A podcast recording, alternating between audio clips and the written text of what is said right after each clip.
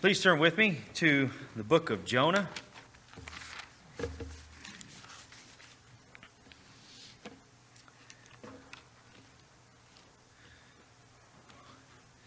Tonight we are going over Jonah chapter 3, verses 1 to 5.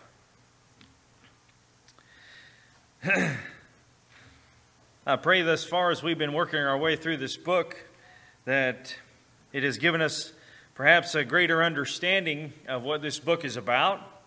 And, and it's, it's so much more than, than uh, a man being swallowed by a fish. Um, there are tremendous lessons to be learned in this small book that's only four chapters. But there are some profound things in here that I pray that we have seen thus far. And tonight is going to be another instance in which the Word of God is going to come forth and shine within our hearts to give us a greater understanding of the God whom we serve. we sometimes take for granted, I think, the saying that we hear, that I'm sure that we've heard, that our God is a God of second chances. And sometimes that can be said in, in a maybe in a reverent way, and not really taking into account uh, exactly what is being meant by that statement, but there is that truth in that statement as well that our God is a God of second chances. Our God is a God who restores. Our God is, is one who brings us back into fellowship even after we have sinned so greatly against Him. And if we understand it in that kind of a way, then when we talk about God being a God of second chances, which is really more like third chances, fourth chances, infinity chances, that's usually how it ends up being, uh, then we, we grow to appreciate it even more so. We see in our passage tonight that this is exactly what's, what's happening in the life of Jonah. Keep in mind what this man has done thus far. He is a prophet of the Lord. He's one that, as, as one theologian had, had kind of put it in this context, he's, he's a prophet who wants to minister to his own people. Uh, he, he doesn't want to go anywhere else. There's, there's a mission field here. Why do I need to go anywhere else? So he's, he's like a, a, new seminary student. He's graduated. He wants to minister where he's at, and the Lord says, I want you to go to this foreign land over here. Well, I don't want to go there. I want to stay here. Well, you're going to go there. I'm not going there. Instead, you can have back your calling on my life, and I'm going to go the other way. And you think about this, as we've talked about before, that this is a very special instance in, in, is, in, with what is happening here. Because Jonah, being a prophet, Jonah is most likely, as the prophets did, receiving direct revelation from the Lord. This isn't like it is today, when which we have a complete scripture, a complete canon in front of us that we can see the entirety of God's revelation. This is a time in which revelation is given at certain times, and he does it through prophets. Jonah, being one who is receiving direct revelation from the Lord, the Lord speaks to him. This is what you're to do. This is what you're to say, all of this. And Jonah, I mean, because we think of this and we think, wow, that, that would be an astonishing you know, gift uh, to have that kind of a dialogue with the Lord. And here Jonah has received that, and Jonah is basically looking at the Lord and saying, Nope. I don't think they deserve it. They're our enemies. I don't know why you want me to go there, which actually he does kind of know why, is what we're leaning into there, especially in chapter 4. You're a God of grace and you're a God of mercy. He basically says in chapter 4, after the people repent, I knew this was going to happen, which is why I didn't want to go there. But you think of the arrogance of this man to basically say to the Lord, I don't think you're right in this, so I'm not going to do it. Have back your gift, and I'm going to go the other way. And you've seen within the first chapter how Jonah was unrepentant of what he was doing. He wasn't struggling inside. He wasn't guilted as, as what so often happens of the Spirit of God causing that, that conviction, that sorrow unto life. He's asleep in the hold of the ship. He's fine. Even when he tells the sailors to throw him overboard, he's still unrepentant. It's not until the Lord has prepared a fish, whether it's a fish, whether it's a whale, we talked about that. We talked about, um, as James Montgomery Boice had talked about, uh, the sperm whale. How massive those creatures are, and that they are common to the Mediterranean Sea. And their mouth being about nine feet wide, 15 feet high, about 20 feet long. And uh, the instance in which James Montgomery Boice had talked about within his commentary of in the late 1800s and the 1890s of how a man, uh, along with some of his, his buddies, were, were whaling. They had harpooned the, the whale, and as the other boat was coming in, it got destroyed by the sperm whale. One went overboard, don't know what happened to him, or he, the one actually drowned. The other went overboard, they didn't know what happened to him. Ended up when they finally killed it, and they were taking off the blubber and all of this, they finally pulled up the stomach, and the man was in the stomach, unconscious, but he was able to regain consciousness and all of that. So, could have been a sperm whale, something like that. Uh, it's happened, and we know that God can uh, absolutely preserve Jonah in the stomach of one of these massive creatures. And it's then, when Jonah is without all hope, I mean, what's he going to do? He's in the belly of this animal, in the depths of the sea. How are you going to get loose from that? What, what can you do? You can't reason with the whale. You just have to think to yourself, this is it, this is the end.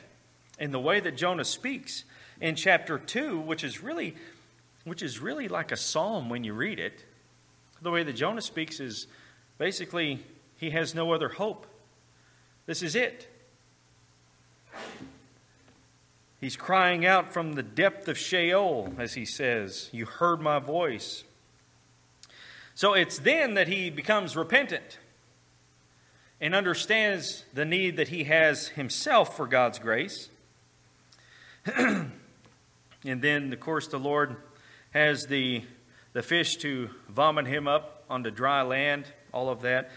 But you see all the things that have happened thus far the unrepentant heart of Jonah, the arrogance of Jonah, the, the, the, the straight up rebellion of Jonah.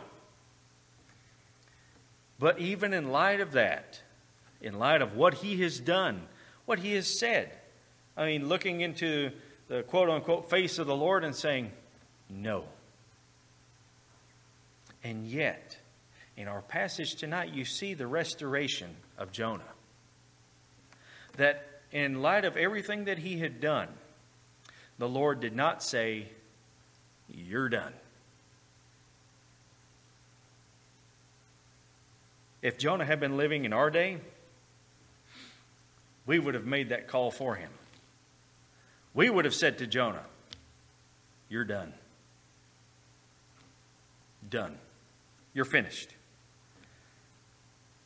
But a great lesson that we learn here is that's, that's not how our Lord operates. Because the grace of God is so much greater than our sin. Where sin abound, grace did much more abound. And this is true here in the life of Jonah. The Lord is going to restore him back not only to fellowship with himself, but also restoring him back to his specific responsibilities that God had called him to. So I pray that this will be a great encouragement to our hearts as we work our way through this passage tonight. If you would, please stand with me for the reading of God's Word. this is the inspired, inerrant, authoritative, infallible words of the living God. Jonah chapter 3, verses 1 to 5. Let us give our attention to the scripture. Now the word of the Lord came to Jonah the second time, saying, Arise, go to Nineveh, the great city, and proclaim to it the proclamation which I am going to tell you. So Jonah arose and went to Nineveh according to the word of the Lord. Now Nineveh was an exceedingly great city, a three days' walk. Then Jonah began to go through the city one day's walk, and he cried out and said, Yet forty days and Nineveh will be overthrown. Then the people of Nineveh believed in God, and they called a fast and put on sackcloth from the greatest to the least of them. Let's pray together. Holy Father, thank you for this portion of your word. Thank you for what it teaches us of your gracious nature uh, towards us who are prone to wander. O oh Lord, comfort our hearts and let us again fix our eyes upon you, the faithful one, uh, who never leaves us, who never forsakes us, but you are always faithful. Oh, Father, do a mighty work within us on account of this passage. Bless the preaching of your word. In Jesus' name we pray. Amen. Please be seated.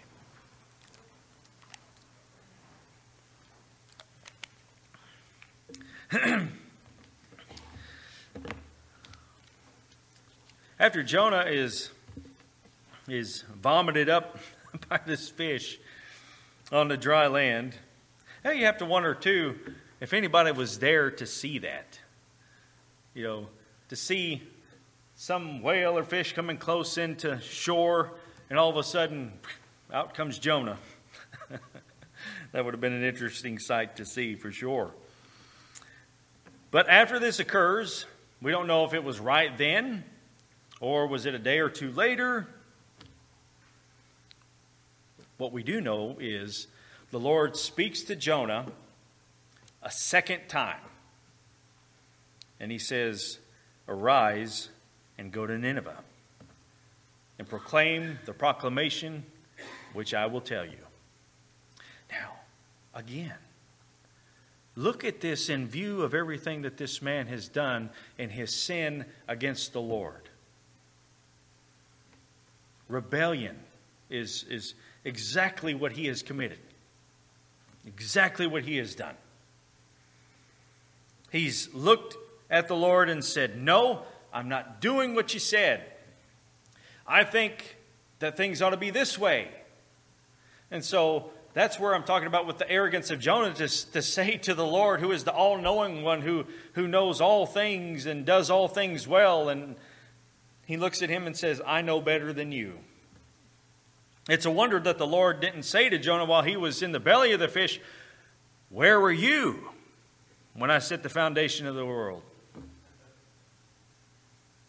That would have been a good context for Jonah, uh, for the Lord to have said that. But nevertheless, the lesson that Jonah learned while he was in the belly of the fish was indeed of the grace of God that he himself needed on account of where he had found himself in view of everything that he had done, he knew he was deserving of being exactly where he was. And in that, you had true repentance that came from the heart of Jonah.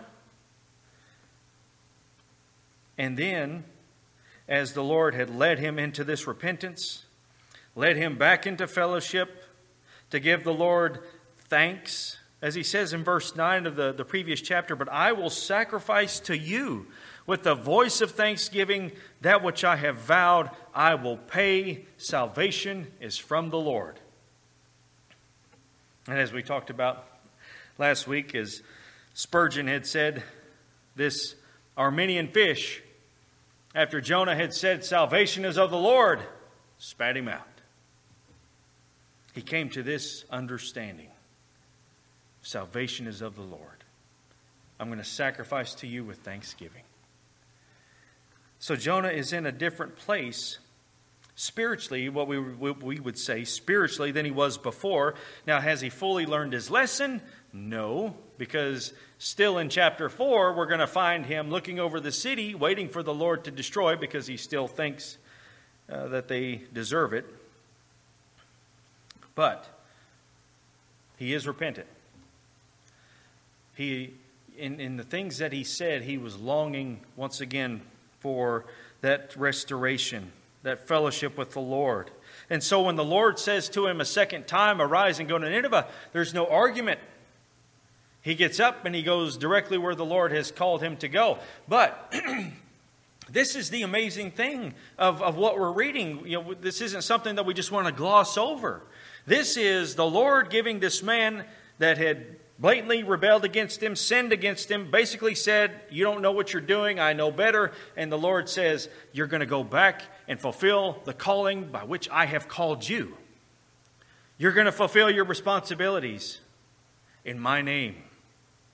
Now, this is so important to recognize this because how often have we thought to ourselves, because of what we have done in the past or what we have done even recently, we think to ourselves, Oh Lord, you can't use me. Look at what I have done. Look at what I've said, or whatever. And we say to the Lord, I'm done. I'm useless. And often we think that way. We think because of a, of, of, a, of a sin that we have committed or something that we've done in our past that we are now disqualified from any ministry unto the Lord. And the example of Jonah says to us, no, that is not true. Now, I don't want to get any misconceptions here. Are there times in which we can shipwreck our faith? Absolutely. Are there times that we can truly disqualify ourselves, for, for, uh, perhaps with the, the specific office that we have among the body of Christ? Absolutely, we can. But does that mean, when we sin, that our time of ministry is done? And the answer to that is no, it is not. Think, just think back for a minute. That even in view of everything you have done, or even in view of things that the Lord knew you were going to do, He still called you, He still saved you, He still gifted you to do the very things that He has called upon your life. In view of knowing what would take place. Is it a surprise to the Lord when when we say something we shouldn't, or we act in a way that we shouldn't, or whatever the, whatever the sin entails, is any of that a surprise unto the Lord? And the answer is no. He has saved us in spite of ourselves, He uses us in spite of ourselves. That's why when it comes to time of judgment in which we receive our rewards, that's why, that's why you find in the book of Revelation that you have the elders casting their crowns back at the feet of Christ because any good that came about was, was because of Him using us as instruments in His hand.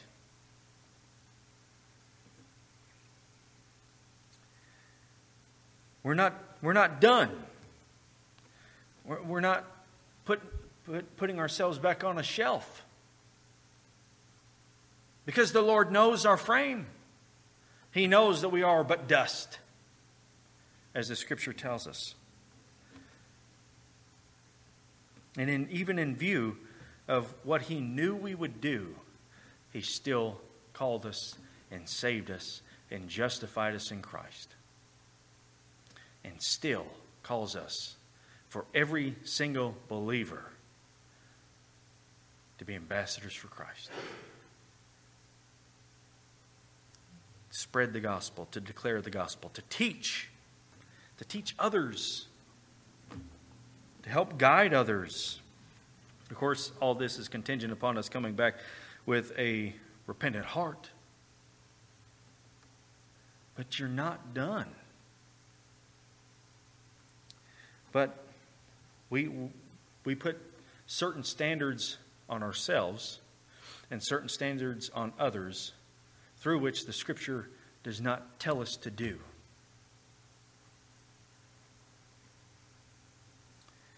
And we can make people feel like you're done. You, there, you, there's nothing else you can do because of what you did or what you said.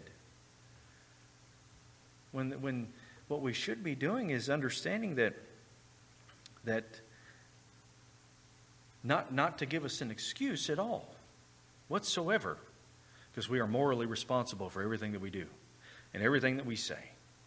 And yet, but we have to understand this, but in, even in view of that, that the grace of God is still extended to us, and so we must extend it to each other and help restore each other. Now, it may look a little different depending on what kind of an office that we held or whatever, but we can still be restored to a, a position of, of being able to minister to others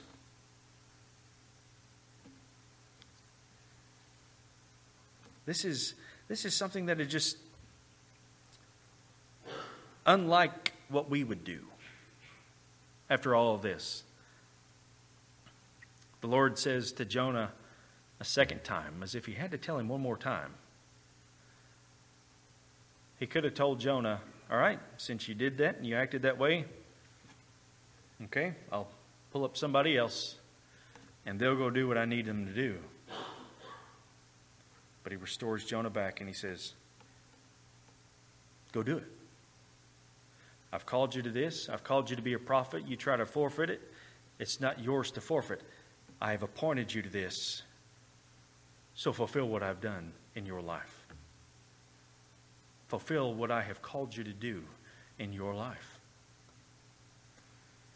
So there's a restoration that takes place in the life of Jonah back to his, the ministry that the Lord had called him to.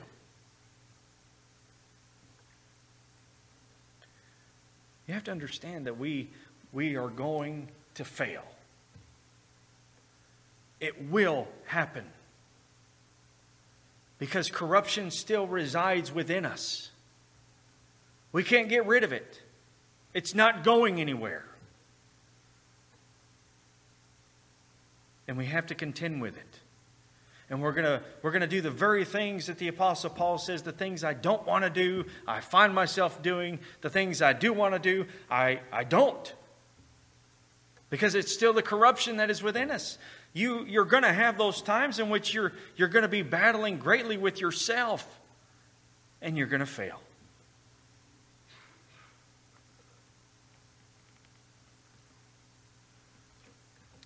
And that that is a reality of the Christian life.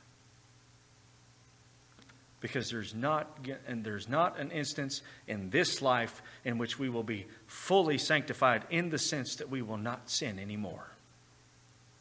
That will not happen until the Lord calls us home. This is our time of battle. This is our time. This is why theologians call the church that is still on earth, they, they, they call it the church militant.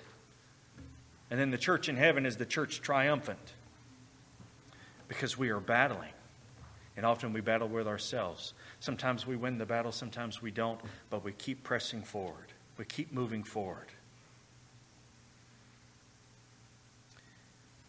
But often it comes down to this recognizing the gracious nature of God, recognizing the fellowship that we have with Him, and the grace and the mercy and all that that we have received and the love of God that we have received, oftentimes we have to keep this in our minds that if God has forgiven me in Christ, I must forgive myself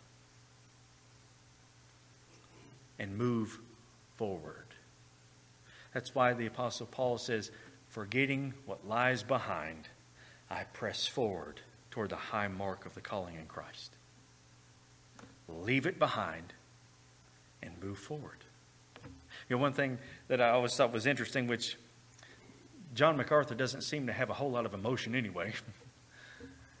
but he often says he was asked the question, um, "What do you do when you when you preach a bad sermon or whatever?" Because often, if you know that you preached a bad sermon, uh, you know it, it tends to bother you, and you're like, "Man, I just want to crawl under the pew."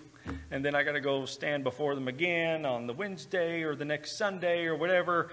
And, and, and they asked MacArthur, well, what do you do? And he's like, I don't worry about it. I got to worry about the next sermon. It's like, you just don't have any emotion, apparently. But, but the principle is right. Leave it behind and move forward. And that's what you got to do. You have to leave it behind and move forward. Recognizing that this is a battle in which we will continue to endure throughout the course of our entire lives. That's why Paul says in Philippians, Not that I've arrived.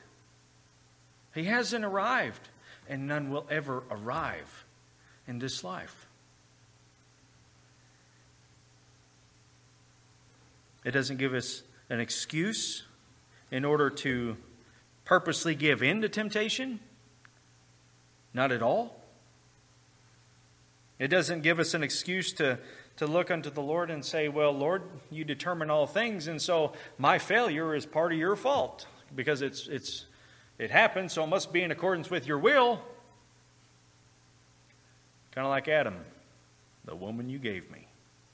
This is your fault. We're just like that. No. We don't have an excuse when we sin against the Lord. None. It is by what is, what is in us that we do the very things that we do, the corruption that resides there. It's not that we're two people. I don't want you to think that either. It's not that we have two different natures. I don't want you to think that either.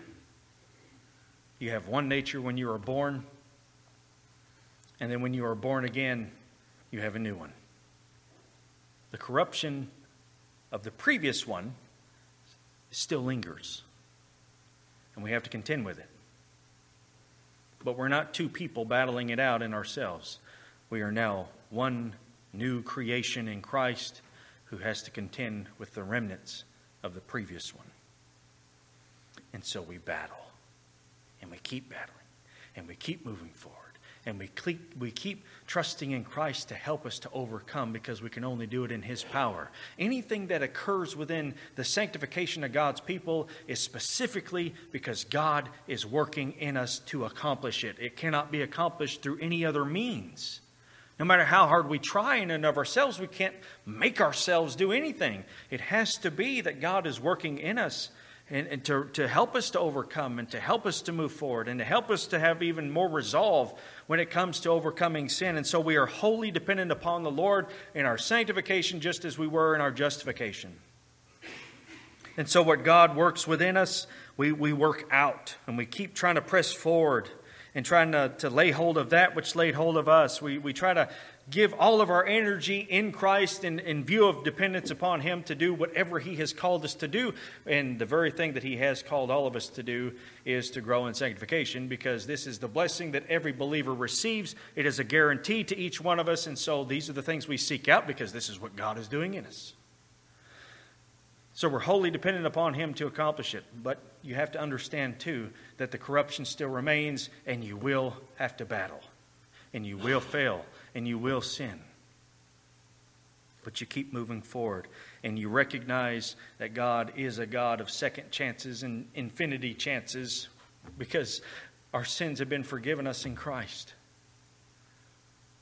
And so, if all of our sins have been forgiven us in Christ, then the very things that we're doing that He died for, it isn't a case of, well, take it back.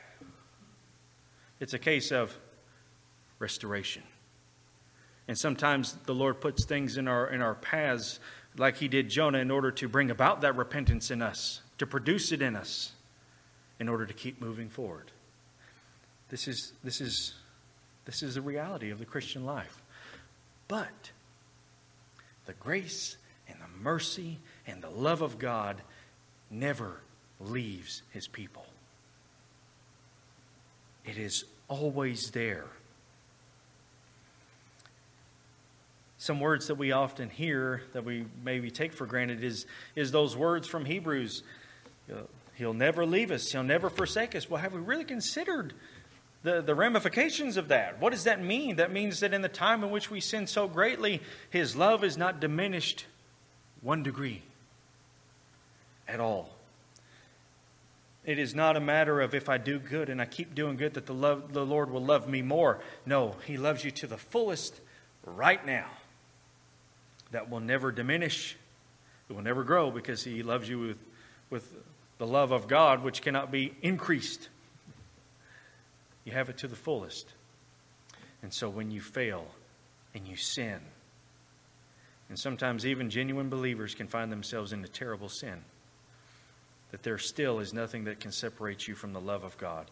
And often the Lord puts things in our path to hinder us from going even further in order to show his love. I will let you go this far and no further. And he will produce whatever it has to be in order to produce that, that repentance back in us to restore us. But this is our this is our battle. That's why I'm so grateful for men like Jonah. I'm so grateful for men like Peter. Because you think of Peter, he denies Christ three times in one night. You know, you think of what the Lord had said to Peter when Peter says to the Lord, You know, I'm willing to die for you. And the Lord looks at Peter and says, Satan has desired to sift you like wheat, but I have prayed for you so that your faith will not fail. Now, you think of that whole thing Satan desiring to sift Peter like wheat. That happened. Because what Jesus is talking about it is exactly what happened to Peter. So, yes, Satan was allowed to have that time in order to tempt Peter to do the very things that he did. In order to be tempted to deny Christ, he did it. And yet, you have those words from Jesus But I have prayed for you, and your faith will not fail. So when you are restored, you, Peter, who denied me three times, strengthen your brethren. Even in view of Peter, there's still that restoration back into fellowship and back to ministry. That's why passages like this and circumstances that we read of in Scripture like this should be a great encouragement to us because we do beat ourselves up real bad. And there is, there is a level in which we should, we should feel guilty and we should be convicted, but not conviction to the sense that we are overwhelmed by it, that it discourages us, but so that it will promote in us a greater desire to walk worthy. There was one theologian, he said, that tribulations and, and trials are not meant to, to overwhelm us, to cause us to fall, but to cause us to soar. And often through our times of, of sin and our times of battling and our times of failing, it produces a greater resolve in us by the Spirit of God. You think of the life of Jonah here. He has changed at least to some degree, and he will change even more as we get into chapter 4. But you have um, this theologian who said this, and I wanted to be sure to write it down to share it with you when it comes to restoring Jonah back. He says, Every Christian who has turned to the Lord for forgiveness from sin also finds the great purpose and meaning of his life that had been lost in paths of sin. That's true of all of us, isn't it? There are more examples besides just Jonah and Peter. You think of Moses, the leader of Israel, who doesn't regard the Lord as holy and not permitted to go into the promised land because of what he did. And yet the love of God wasn't diminished at all when it come to Moses and what he did. There are many examples. Many examples of mighty ones in Scripture that God used, which should give us uh, some comfort to our hearts. Seeing how the Lord used them so greatly, even in view of what they had done. Now, look at this here as well. Not only does he restore Jonah back to ministry, but he restores him back to a very fruitful ministry. So Jonah arises, he goes to Nineveh, according to the word of the Lord, as we read there. Now, Nineveh was an exceedingly great city, a three days walk, right? Three days to walk through the entire city. Then Jonah began to go through the city one day's walk. And so perhaps he, literally as it, it, it's giving to us, he walked one day's walk into the city before he said anything. Could have been that. So here's what he says He cried out and said, Yet 40 days, and Nineveh will be overthrown. Now, the, the book of Jonah only gives us that information of what he said. In Hebrew, this is only five words in Hebrew. Now, this could be a summary of the main message of Jonah, because considering the response that come, the people would have to know to whom they are repenting to. So there is other information that would probably be there, but this is the summary of what he said. Yet in 40 days, Nineveh is going to be overthrown. And look what happens. As a result of this man who is now restored back to ministry, fulfilling the calling of the Lord, and speaking the very things that the Lord has told him to speak, then the people of Nineveh believed in God. And they called a fast and put on sackcloth from the greatest to the least of them. An entire city, you think of how massive this city is, three days' walk. This is the bulk of what Jonah said. It's all judgment. And yet the Lord used this message here in order to cause repentance within the hearts of pagans so that they believed God.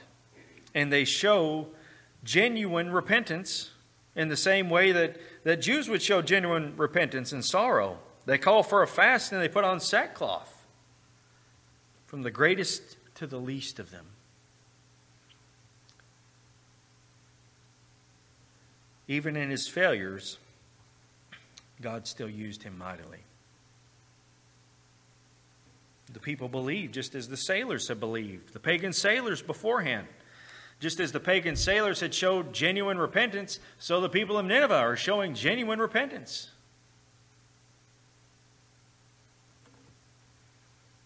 Let's say if he did use just these five words. One, it would kind of demonstrate to us that he, he still has some harsh feelings towards the people of Nineveh. I'm only going to speak what is required of me. And yet, even speaking the, the least of what he had to, because it was the word of the Lord, because it had come from Yahweh, his God, it achieved exactly what he intended. That is the power of God's word. Not power from your mouth. You don't cause any power to go forth. It is the power of God's word that penetrates the heart and accomplishes in the person exactly what he intends to accomplish. That's why you have those, those great passages, especially from the Apostle Paul, of, of the Word of God, being, being the gospel itself being the power of God unto salvation. How he says that the word of the cross is foolishness to them that are perishing, but to us who are being saved, it is the power of God.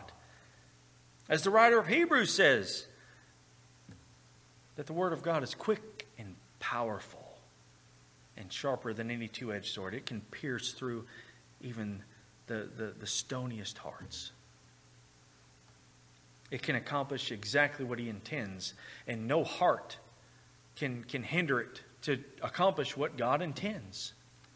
And it's God who does this. You look at in Acts chapter 16 at the preaching of Paul, and the passage tells us that the Lord opened the heart of Lydia to receive the things that Paul was preaching.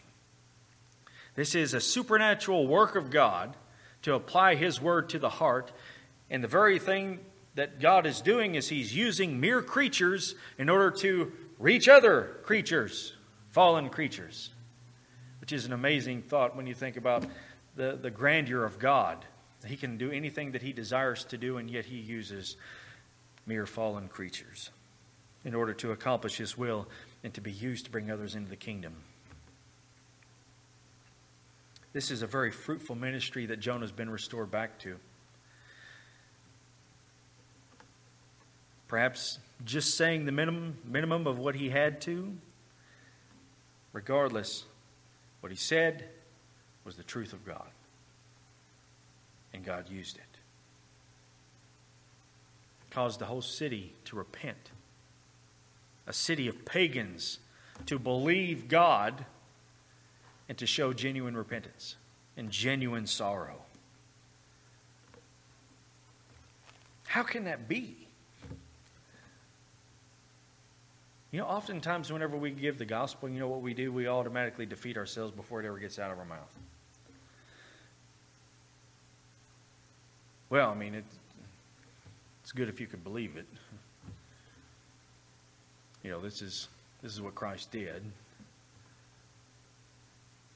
You know, it's one thing to come across very arrogantly when you're sharing the gospel, but it should be something that you're affected by so that when you're giving it to somebody else, there is that, that element of joy, that element of hope that you have on your lips as you are declaring that the gospel is the power of God and the salvation to everyone who believes that sense of urgency on your lips because you recognize the importance of what you're saying, not because you're the one saying it, because the truth that is coming out of your mouth that is in accordance with the Word of God that He has said. And so we need to be saying it with confidence, and we need to be saying it with trust in the Lord that He can use even the simplest gospel presentation as long as it is absolutely true of what God says in His Word. That God can accomplish great things in the heart of people that are fallen, that are unregenerate. And He can. And He can use you. He can use you regardless of what has happened in your life. If you have come to the Lord with a broken and a contrite heart, He never despises that. And He can use you in order to bring others into the kingdom. Because that's what He's called you to do glorify God and to enjoy Him. How do you glorify Him while you're here? By enjoying Him while you're here, yes, all of that's true, and by glorifying Him before others. And the very things that you say. You can be used mightily of God. And recognize this that it's not dependent upon you to do anything in the heart of anybody else. That's why when we were talking Sunday about the, the whole idea of, of using, trying to use sentimentalism, you can't make people feel terrible enough or feel so sorry for Christ that they want to believe in him. Because when you do that and you start talking about how Christ was so bruised and he was battered and he was beaten, unrecognizable, and all this, you don't want people to call upon him because they feel bad for how he ended up being or how he was so mistreated having pity on him, and that's why they want to do anything. That's, that's, that's not how we reach people. We tell people, if you want to tell people that the one who was battered and beaten and broken, who gave himself over for you, rose triumphantly as the risen, glorified King who is able to save your soul. That's what we tell them. We don't, we don't try to use emotions to try to tug at their heartstrings. Oh, but just think all that he went through for you. Just think of how many times he was beaten with that cat of nine tails. Think of how bloody he was. No, think of this. He was tortured by men, yes, but just think of what he did in the sense of taking your place on the cross, that the Father poured out his wrath due to you on him. And he, through his suffering, satisfies God's justice against you, that you believe in Him, you can be forgiven. We tell them the truth confidently, with a sense of urgency, recognizing that we're, we're reformed. We know God is going to uh, call His elect that He chosen from the foundation of the world. That number's never going to increase. It's never going to decrease. But here's the thing and we go back to this often. We don't know who the elect are, and so it must be that there's a sense of urgency on our part for every person in our life who is lost. Because eternity, wait, uh, uh, it's waiting. So that, that sense of urgency needs to be on our lips. We don't know who the Lord's going to call. We don't know who He's not going to call. But let us give the gospel to them. Because this is the instrument by which God uses to bring His people to faith. How can they hear without the, the Word of God being given to them? Without somebody giving it to them? That's why faith comes by hearing, hearing by the Word of Christ. I need to hear it. Because this is when the Spirit of God applies to their heart the very thing that He inspired and brings them into the light of Christ. So, regardless of what you've done in your life, regardless of the sin that you have committed in the past, or even the failures that we have experienced, even recently, because there's going to be many, recognize that God's grace and mercy and love is still extended to you because you are still found in the Son and you can still be used mightily by the Lord who has called you. Let us rejoice that there's people like Jonah in the scripture that we can be encouraged in our faith to recognize. He failed, God restored him and used him. I fail, God can restore me and use me. I pray that that would be uh, very helpful to us and, and produce a great hope in us of what God can accomplish. Let's pray together. Gracious God and our Father, thank you for this portion of your word. Uh, thank you so much that your mercies are new every morning. Thank you that you save us in spite of ourselves, that you use us in spite of ourselves. But Father, help us uh, to overcome through your power, through your guidance. Help us, Lord, to, to grow in sanctification, recognizing that it's you that causes growth in us. Help us to be more alive to the Spirit of God and more dead to the corruption that still resides in us. Help us, Lord, to honor you with our lives as best as we are able to. And to remember that when we fail, it's not an excuse to remain in our sin. I pray, Father, for all of us that you would use it in order to cause godly conviction in us, genuine repentance that produces a greater resolve to try to honor you as best as we can. Let us never take our eyes off of Christ who has accomplished salvation for us. He is, he is our hope, and He is our peace. We, we desire to glorify Him while we have opportunity. So we pray that you would help us to do so, Father, as we know that you're already at work in us, granting us that blessing of being sanctified in Christ. To you be the praise, the glory, and the honor in all things. In Jesus' name we pray. Amen. Thank you for your attention. You are dismissed.